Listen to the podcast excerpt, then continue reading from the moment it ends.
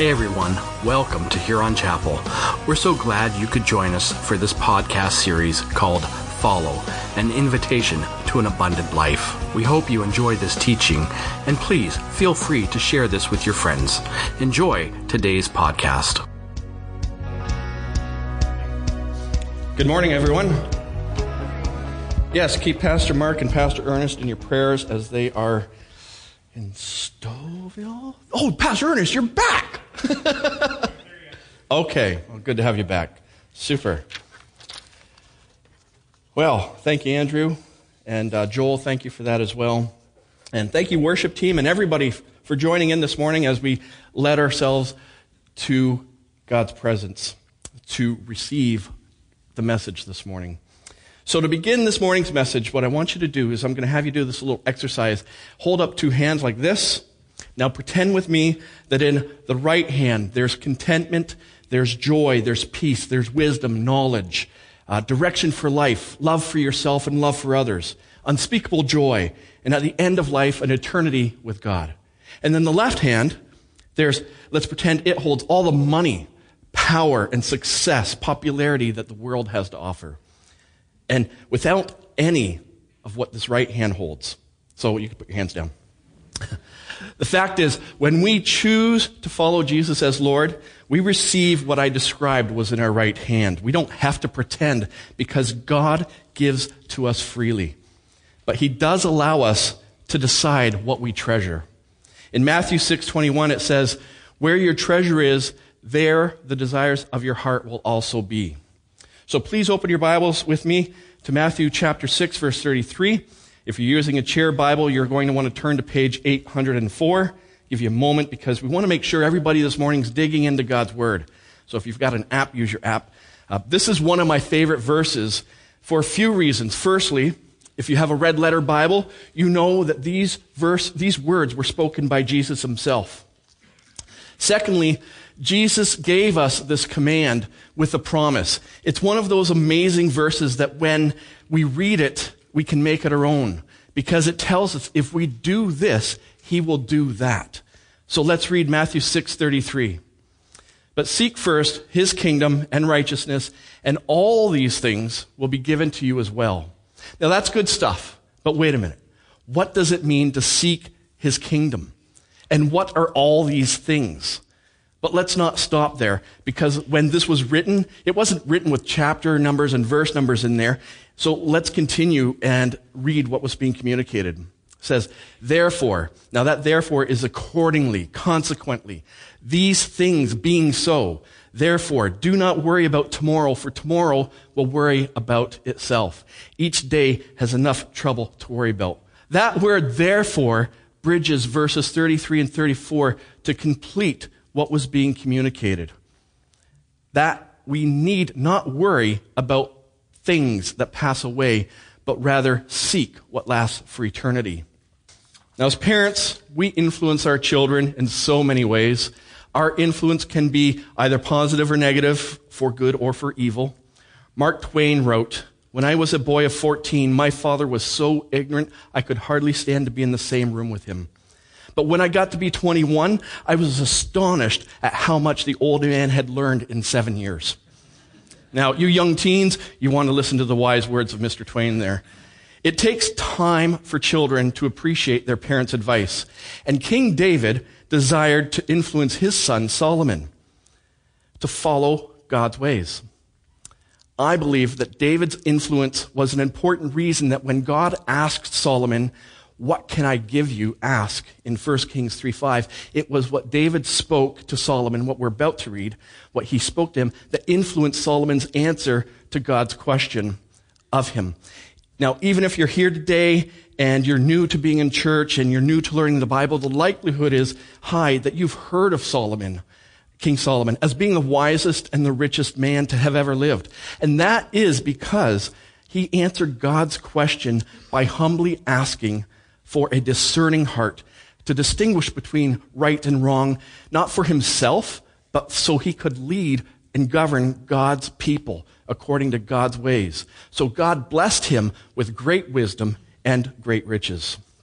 Let's open to 1 Kings chapter 2, verses 2 to 4 on page 280 on the chair Bible, if you can find that.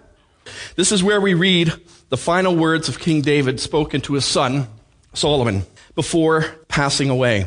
Now, there were some things he wanted to say, some advice he wanted to give, some directions he desired for his son to follow before he could die in peace.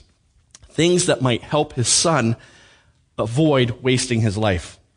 So, 1 Kings 2 to 2 to 4. When the time drew near for David to die, he gave a charge to Solomon, his son. I'm about to go all the way of earth, he said. So be strong, act like a man, and observe what the Lord your God requires. Walk in obedience to him and keep his decrees and commands, his laws and regulations as written in the law of Moses. Do this so that you may prosper in all you do and wherever you go, and that the Lord may keep his promise to me. And that promise was, if your descendants watch how they live, and if they walk faithfully before me with all their heart and soul, you will never fail to have a successor on the throne of Israel. Now, it's time this morning for an ancient language word study. I know you're also very excited this early. Now, so that statement is what's known as a hina clause. It is a purpose clause used in conjunction with a subjunctive participle. Everybody still with me? Okay. I'm not pretending to be smarter than I am. I had to research this to, to teach you as well. Any English majors out there? No? Because they get this kind of stuff. It's Greek to me, and actually it's Hebrew. So, um, subjunctive participle sets the mood of a sentence. It indicates the possibility or probability that something might happen. In scripture, these words are words like may and might. An example of this would be, I might eat dinner with you if I feel like it.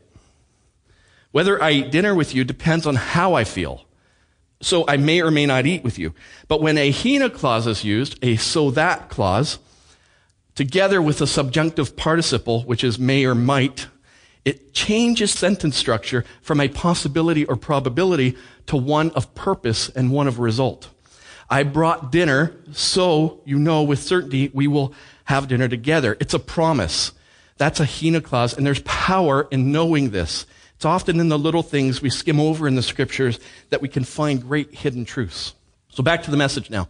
Notice David didn't tell Solomon to build up his kingdom with armies or to get wealth from other lands.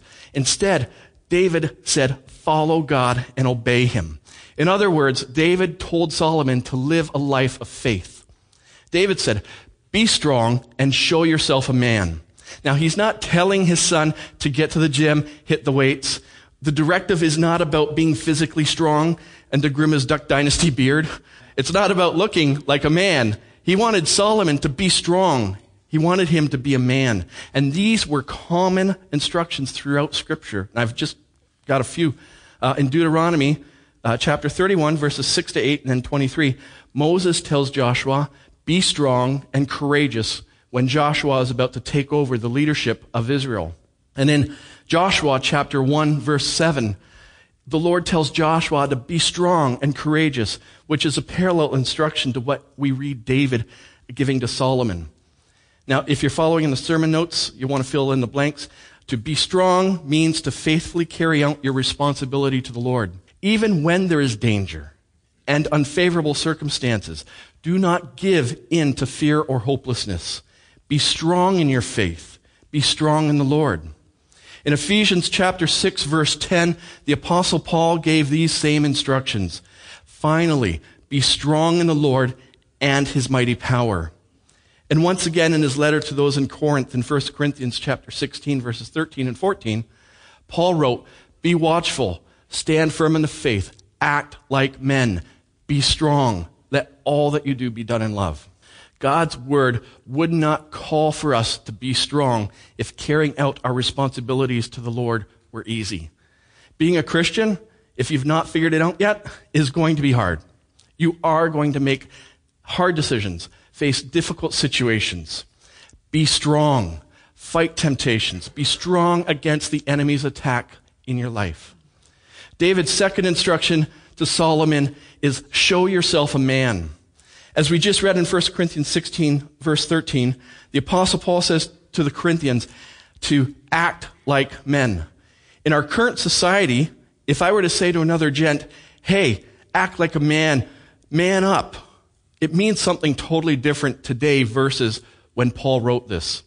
This was not meant to degrade someone, nor was it meant as a political statement or a gender separation comment implying not to act like a woman, but rather what was being communicated, what was being said was to act like a man, like an adult, and not to act childish like a child. Paul expands on this further in 1 Corinthians 14:20. Brothers, do not be children in your thinking, be infants in evil, but in your thinking be mature. And another reference in Ephesians 4, 11 to 14. And he gave the apostles, the prophets, the evangelists, shepherds, and teachers to equip the saints for the work of ministry, for building up the body of Christ until we all attain to the unity of the faith and of the knowledge of the Son of God, to mature manhood, to the measure of the stature of the fullness of Christ, so that we may no longer be children tossed to and fro by the waves and carried about by every wind of doctrine, by human cunning, by craftiness and deceitful schemes. There is that so that, that hina clause once more.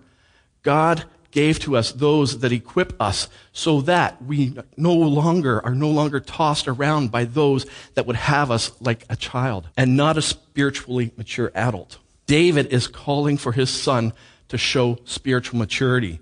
Be strong in the Lord act like a man. Jesus is calling us into spiritual maturity. Be strong in the Lord. Act like an adult. David also instructed Solomon to keep the charge of the Lord your God, to obey your God. Another way to say this would be, be faithful to keep your calling from the Lord. David says to Solomon, walk in his ways and keep his statutes, his commandments, his rules, and his testimonies as it is written in the law of Moses. He's instructing Solomon to have an intimate knowledge of God's word, to know everything about his Lord. David's charge was to know his statutes, his commandments, his rules, and his testimonies. Each of these terms come from the law of Moses in Deuteronomy. He was intent on what he said to be absolutely clear that Solomon should live his life by every word that comes from God. He is telling Solomon to eat, to drink, and breathe God's word. We too need to eat and drink and breathe God's word. It is our charge to walk worthy of God's calling for our lives. So God's word must be the guide in our life for all that we do. Everybody still with me? Amen? Awesome. How do we let God's word guide our lives? Just a few examples. The Bible teaches us to join physical strength to patience and gentleness, so that rather than striking out in anger, we use this power to protect the weak. In God's Word, we learn to bring our sexual desires under the control of the Holy Spirit, rather than satisfying our own lusts. The Bible teaches us to serve God in our daily calling so that our work brings honor to Jesus and not to ourselves. We also learn that our wealth can advance the kingdom of God rather than building our own kingdom for our own purposes.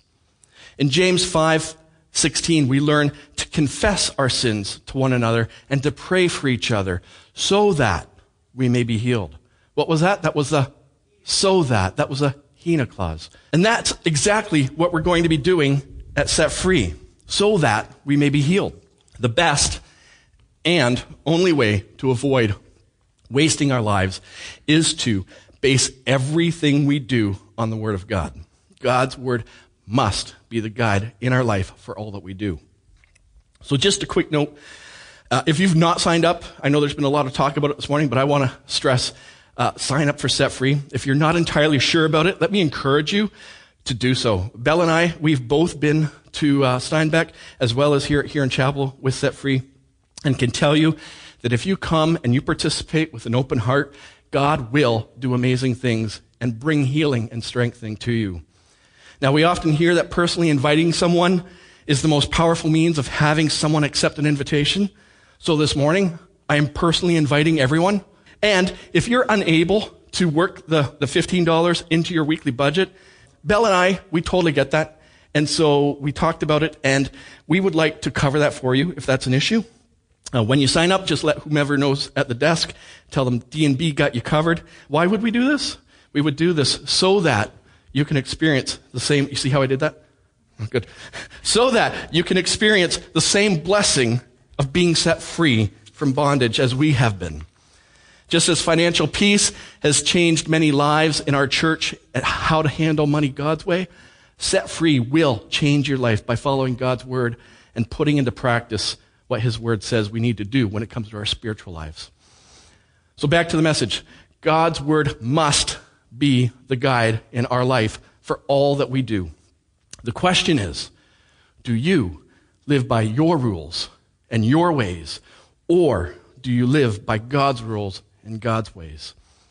And speaking of God's ways, returning to the Hina clause from 1 Kings chapter 2 verse 4, do this so that you may prosper in all you do and so on.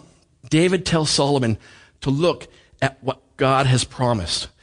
There are great rewards in following the ways of the Lord. And the same apply to you and I. In Philippians 4:19, God's word says, "And my God will meet some of my needs." No, no, no. There should, be, should be much louder than that. God, no, the God's word says it will meet all of my needs according to the riches of his glory in Christ Jesus. That word all in the Greek, what that word really means is, um, Caleb, can you help me out? That slide? All? That's what it means, right? It means all. There's, there's no other definition. It just means all. God has what you are seeking. God provides what you truly need. When we live for God's kingdom, we receive the blessings of God according to His word. If we seek first His kingdom and His righteousness, when we follow His statutes, His commandments, His rules, and His testimonies, we will prosper according to the word of God. In Joshua chapter 1 verse 8 says, Keep this book of the law always on your lips, meditate on it day and night, so that you may be careful to do everything written in it. Then you will be prosperous and successful. In Psalm chapter 1 verses 1 to 3, Blessed is the one who does not walk in the step with the wicked or stand in the way that sinners take or sit in the company of mockers, but whose delight is in the law of the Lord and who meditates on his law day and night. That person is like a tree planted by streams of water, which yields its fruit in season and whose leaf does not wither. Whatever they do prospers. And in Matthew chapter 7 verses 24 to 25, therefore everyone who hears these words of mine and puts them into practice is like a wise man who built his house on the rock. The rain came down, the streams rose, and the winds blew and beat against that house, yet it did not fall because it had its foundation on the rock. Now this does not mean that we will never suffer, but it does mean that when we live in obedience to God's word, we will experience God's blessing blessing in relationship. Uh, relationships for God's word teaches us how to love. Blessings in our home for God's word teaches us how to grow family. Blessing in our calling for God's word teaches us how to work and pursue excellence. Whether or not we have those specific blessings, we will be blessed spiritually. Obeying God's word will help us live like Jesus, love like Jesus, and lead others to Jesus for the glory of God. This morning's message, we're talking about following advice. Have you ever been given advice by someone that had your best interest in mind and neglected to follow the advice? I have so many times in my life, and I've come to conclude that as we age, we gain a new level of respect for those that have already been there and done that ahead of us. When I was a young boy, I was that boy that Mark Twain spoke of. As a boy, I think I was around 12 or so, uh, I was in the garage with my dad. We were doing a welding project together. And I learned many years prior to that never to look at the welding flashes because it would cause your eyes to be in a lot of pain. And when it comes to pain, I'm a very quick learner. Uh, after dad was finished uh, welding, there was always cleanup to do. And so I thought it would be very helpful and tidy up for him. He advised me to let him sweep up first. I thought I would help by picking up the larger pieces of metal. And so when metal, hey, you're already getting ahead of me. I, when metal's been welded, and it, it, it may not look like it's hot, but if it's been welded and it's not glowing, it could still be very hot. And so I picked up some metal pieces, and with my bare hands, of course, all of a sudden I picked it up, and it had been superheated, and my hand clenched this metal, and smoke was rising from my hand. My eyes bulged. I wanted to let go, but my hand wouldn't listen. It was just smoking there. And uh, my dad's seeing this, and my hand is smoking, and he's watching. And he saw, saw me finally drop this piece of metal, and he asked me if it was heavy. so I should have listened to his advice. I cannot count or recall how many times I have heard the voice of the Holy Spirit speak to me. That still small voice prompting me, leading me, guiding me, pointing me to God's word, to holy advice and God's commandments. And I made a decision to disregard completely and do things my way. I know I'm not alone in here. I'm not going to talk about those sinful decisions that I made in my life, but what I will tell you this is I know that I'm loved by God. Because his word says in Hebrews chapter 12 verse 6 that the Lord disciplines the one he loves. And I've been through several seasons of discipline. And you want to know what? God loves you too. So we all get to be disciplined together. No amens. As a father, my desire in raising our three children was that they would not repeat the same mistakes, poor decisions, bad calls. You know what? We'll call it what it really is sin in their lives sin against God. To be more specific, I did not want to see them cause the same hurt and pain and shame that I caused to myself and others. So, as a loving father, when they were mature enough to understand, I explained to them my past and explained to them the hurt that I had caused to others, to myself, to God, and advised them in several ways how to lead their lives in a better way than I did. And that is exactly what Solomon's dad David was doing for his son. His advice to Solomon was also tied directly to a promise that God had given to King David. If Solomon obeyed his advice, then David's throne would be established forever. In Psalm uh, chapter 132, verses 11 to 12, says, The Lord swore an oath to David, a sure oath he will not revoke. One of your own descendants I will place on your throne, if your sons keep my covenant and the statutes I teach them.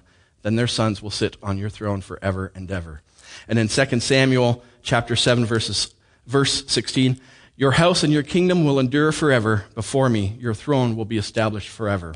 Even having that all before him, David was unable to obey God's laws fully and completely. And after David's death, Solomon, while he embraced the advice given to him, eventually Solomon sinned against God as well. The same is true of every king in Israel. They failed to walk in God's ways. And by an act of God's grace, because of David's repentant heart, God honored his promise to David. And through the lineage of David, his bloodline, there was one and only one that was able to know God's statutes, God's commandments, God's rules, and God's testimonies fully and completely and abide by them. With the birth, death, and resurrection of Jesus, God kept his promise to David and established a son of David on the kingdom throne forever. Jesus was the only son of David who didn't waste his life. He was faithful to keeping all the statutes, all the rules, all the commandments, and all the testimonies of God's law. So, as the only one that was able to do that, we find in Mark chapter 12, verse 28, when Jesus was asked of all the commandments, which is the most important? Jesus answered in verses 30 and 31. He said, Love the Lord your God with all your heart and with all your soul and with all your mind and with all your strength. The second is this love your neighbor as yourself. There's no commandment greater than these. And in John chapter 13, verse 34, Jesus said, A new command I give you love one another as I have loved you. So you must love one another. By this, or so that everyone will know you are my disciples if you love one another. He was able to speak this as he was the only one to have kept them all. What is this love that Jesus was speaking of? Andrew Garland read to us at our annual meeting last week from 1 Corinthians 13. And I love how God just works through the whole message and shared that this morning as well. And it resonated in my spirit and I was preparing today's message. So this chapter tells us exactly what Jesus commanded us to do in great detail. So let's open up to uh, 1 Corinthians chapter 13. If I speak in the tongues of men or of angels, but do not have love, I am only a resounding gong or a clanging cymbal. If I have the gift of prophecy and can fathom all mysteries and all knowledge, and if I have a faith that can move mountains but do not have love, I am nothing. If I give all I possess to the poor and give over my body to hardship that I may boast but do not have love, I gain nothing. Love is patient. Love is kind. It does not envy. It does not boast. It is not proud. It does not dishonor others. It is not self seeking. It is not easily angered. It keeps no records of wrong. Love does not delight in evil, but rejoices with the truth. It always protects, always trusts, always hopes, always perseveres. Love never fails.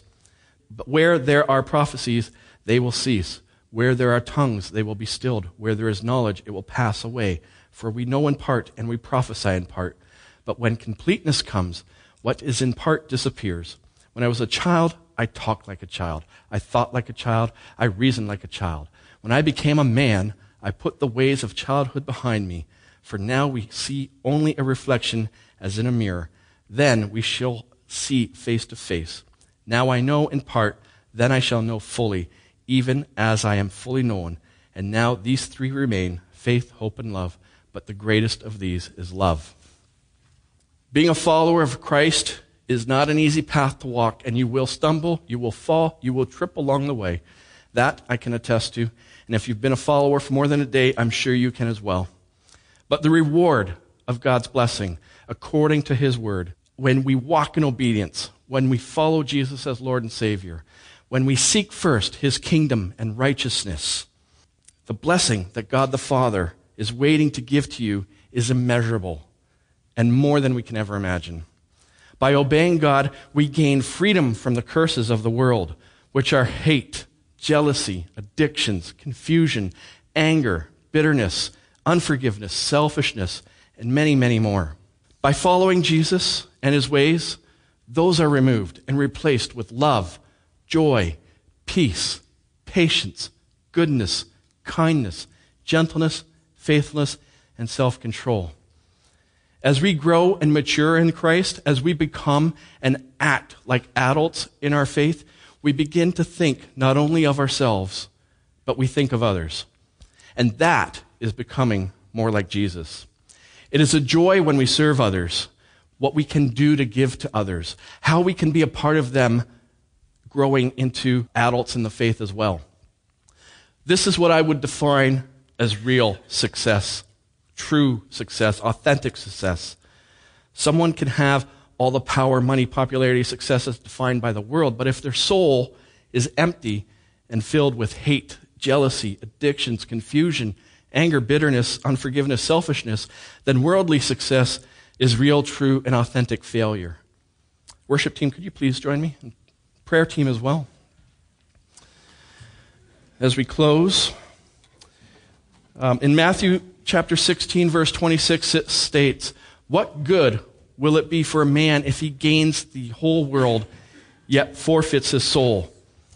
Or what can a man give in exchange for his soul? Can you hear the heart of a father, of a mother in that verse to their child?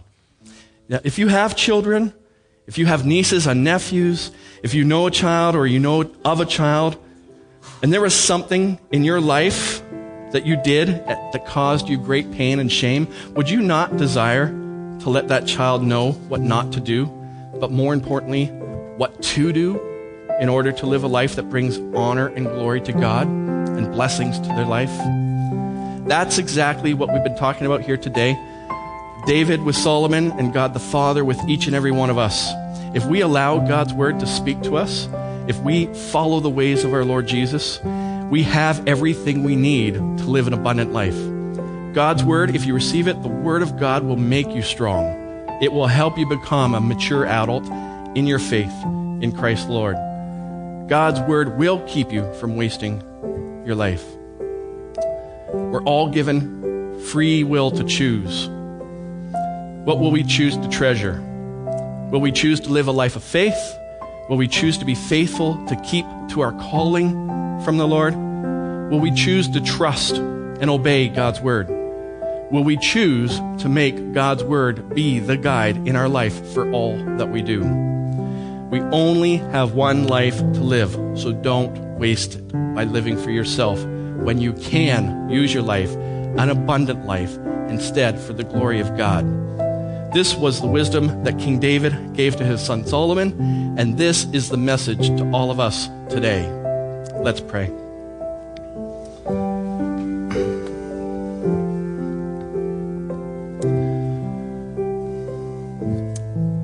Father God, thank you for the gift of your word and that you know exactly what we need to hear and when we need to hear it. I pray and ask that the words that have been spoken today will take root in our hearts and that we would seek first your kingdom and righteousness and that we would make wise choices to live a life of faith and to trust and obey your holy word in all that we do.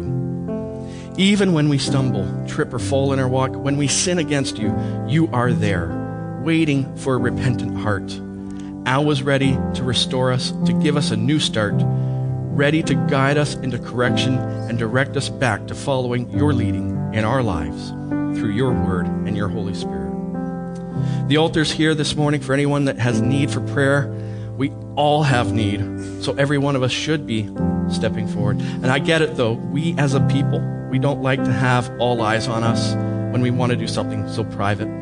I want to encourage you this morning that if you're being prompted to come forward for prayer, if there's something that's spoken to you this morning, or to come with a repentant heart, or to come and praise God for his blessings in your life, for whatever reason you're being prompted, I would encourage you to do so to receive what God has for you, what he is waiting to do in your life.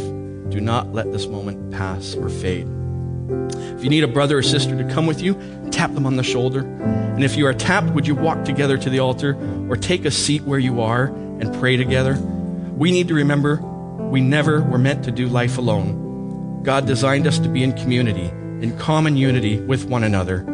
We do life together. I want to encourage all of us to press in for what God has ready to do in our lives. The altar is open as we worship, and we will be open after we conclude. Lord Jesus, we are here this morning with open hearts and ask you do open heart surgery on each one of us as we worship you. Thank you, Lord. Amen.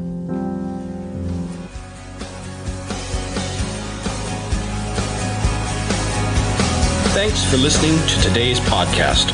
We make these messages available to give you a window into our church, but also an open doorway for you to enter into our community. Our Sunday services are at 9 a.m. and 11 a.m., and we look forward to seeing you soon. Please remember to visit huronchapel.com for more information about our church.